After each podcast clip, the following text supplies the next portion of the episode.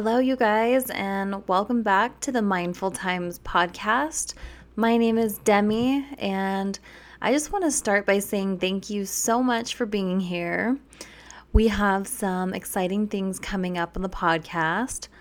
I am going to be having my first guest. We're going to be recording this weekend, so hopefully that will be live for you next week. I am super excited. So this will be the first guest of hopefully many to come. So I am excited to get some more guests on here sharing their story. So today on this episode, I would like to talk about social recovery and the importance of connection in sobriety.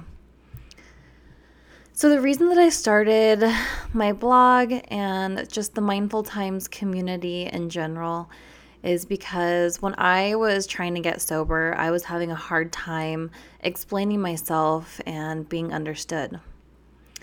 According to psychologists, love and belonging are two of our most basic needs as a species.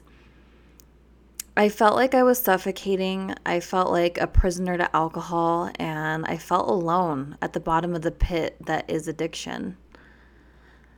I had my loved ones offering me support, but that support only came from the level of perception and understanding that they had of addiction. The solution was always things like, okay, well, I guess you can't drink anymore, or you have to quit drinking or else you'll lose blank. Insert relationship, job, family, etc. So basically a threat. It seems so simple when in reality there is so much more to getting sober. Plus, I didn't just want to get sober. Without going through full recovery, getting sober just sounded like purgatory. I wanted to figure out why I felt the need to abuse drugs and alcohol in the first place. I wanted to figure out how I could be sober and not be obsessed with alcohol and not feel jealousy and resentment towards others who didn't have this problem. On the outside, I looked like a young 20-something-year-old who always wanted to party and have a good time. I was the girl buying rounds of shots, pressuring people into getting drunk at noon and dancing on tables. Yes, that was me. I was the girl who was the life of the party for a moment, but inevitably couldn't hold my liquor, which would end up in some type of fight, physical violence, verbal attack, blackout, or physical sickness, such as vomiting in grandma's bathroom at Easter brunch. So embarrassing, but so true. On the inside, I was really just a 20-something-year-old who wasn't processing her trauma in healthy ways, wasn't happy in her relationships, had anger issues from childhood, felt unloved from past relationships, didn't feel appreciated at her job, was paranoid that all people are bad because of her constant sleazy environment working in bars and nightclubs, and was desperately seeking help, love, and understanding, and was unsure of where or how to find it. I was acting out and lashing out for attention, for help. When I finally got sober and started sharing about my experience publicly, I started to realize that I wasn't the only one. I didn't go the whole AA route where you are constantly surrounded by people who are going through a similar struggle. I honestly didn't know what to expect when telling my story, but all I knew was that I wasn't going to be silent about it.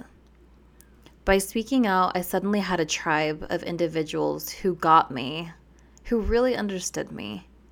I was no longer alone on this journey.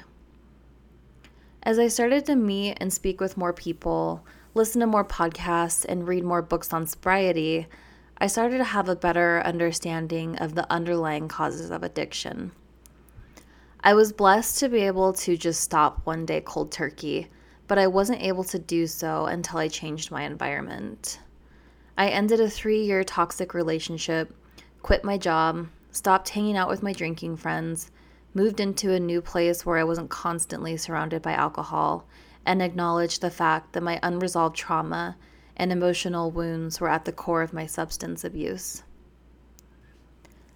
I knew that if I changed my environment that I would easily be able to get sober.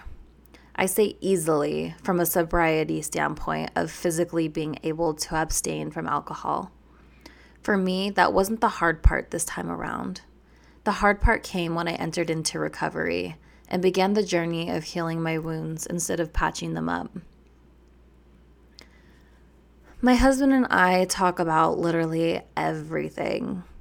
He has been one of the biggest components in my recovery and just my overall growth as a human. We dissect our behaviors and try to get to the root cause of just about everything. Since we started dating, nearly every day has felt like a therapy session because we absolutely do not live our lives on the surface. We go deep. I love this about him and about us. However, he's never drank alcohol.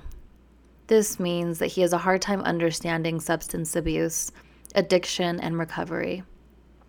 Let's be honest, it's extremely difficult to understand the hold and control that alcohol can have over our lives, even as everything is completely falling apart around us, unless you've actually been there yourself.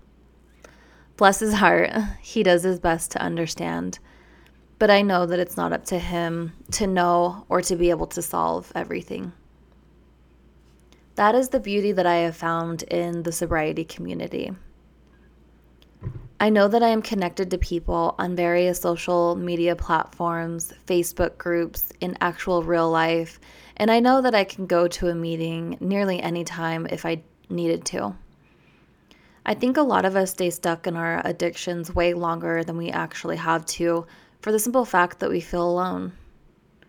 We feel that we will be judged. We feel like the people around us just don't understand, and it makes us feel hopeless and isolated. So then we just continue drinking because at this point, what do we have to lose? There is nothing wrong with us. We've simply gotten to a point where our life has become out of alignment and unfortunately out of our control. Maybe we got stuck in a toxic relationship. Maybe we experienced some type of trauma that we drink to forget.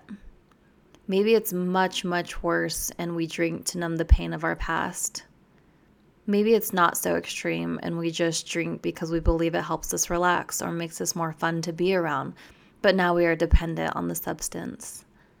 Regardless, we use alcohol as a coping mechanism, when in reality, there is a much more effective and healthy way to deal with these emotions, and that is through connection and community. Literally anything you have ever experienced, no matter how unimaginable, somebody out there in the world has been there too.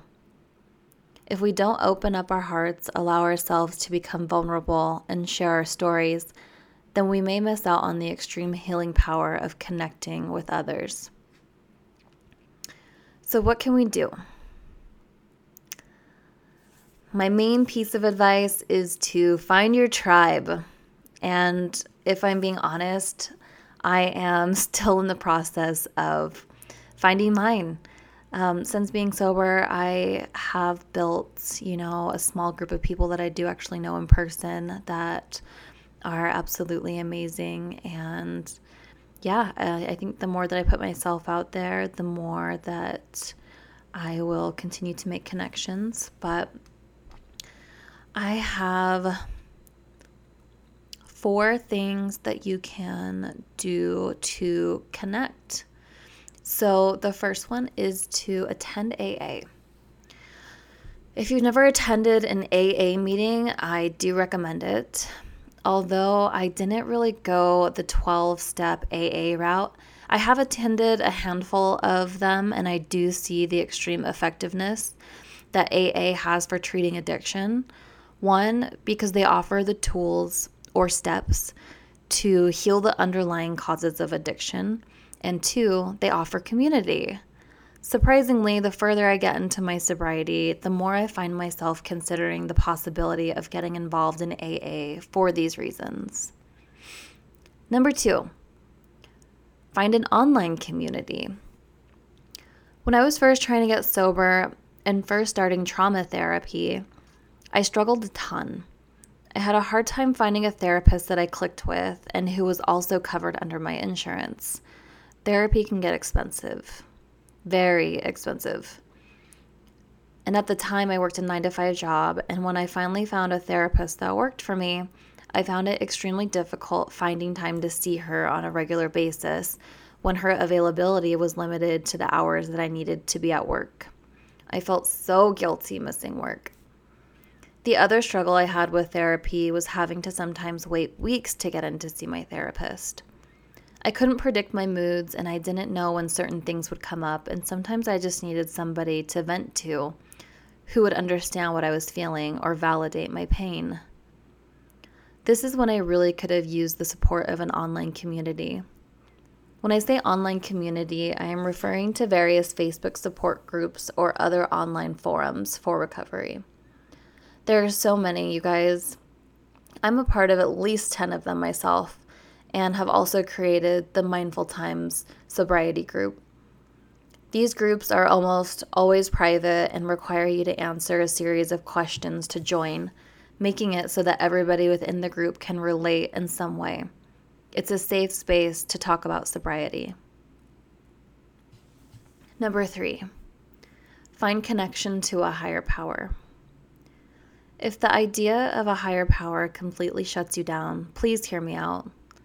A higher power can come in so many forms, such as energy, music, connecting with nature, your higher self, the universe, spirit guides, angels, humanity as a whole, love, looking up at the stars, and so much more. The belief in a higher power doesn't come in only one box, and you can interpret this in whatever way resonates with you best. What makes you feel connected? What makes you feel bliss and love? What makes you feel something higher than yourself? Number 4. Find whatever works best for you. We are starting to see more and more tools available to us in our recovery. I've seen meditation meetings and other activities like yoga that are being provided specifically to people in recovery. How amazing is that? We are growing as a community. We are becoming more aware and conscious of our addictions and realizing that the way to heal them is through true and authentic connection with others. I am so extremely proud of us. Okay, so that is all I have for you today. If you haven't already, please join the Mindful Times Facebook community.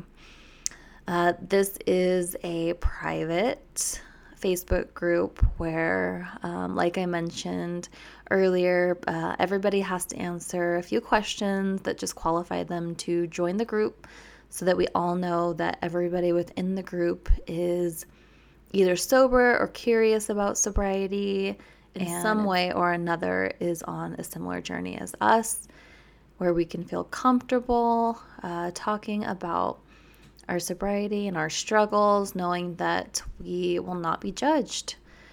So please go check that out. I will leave a link in the description for you guys so that you can click it and go join.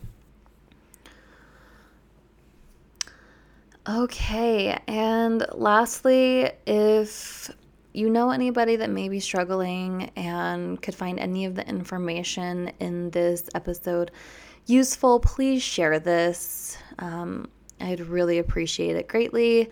And also, if you listen to the podcast, if you find the information helpful for you in any way, I would just like to ask you to please leave me a 5-star Google review. This really will help this podcast be seen by more people and really just help it grow. So I just ask that if you enjoy this episode or enjoy my podcast, please, please, please leave me a 5-star Google review. Thank you guys so much, and we will see you next time.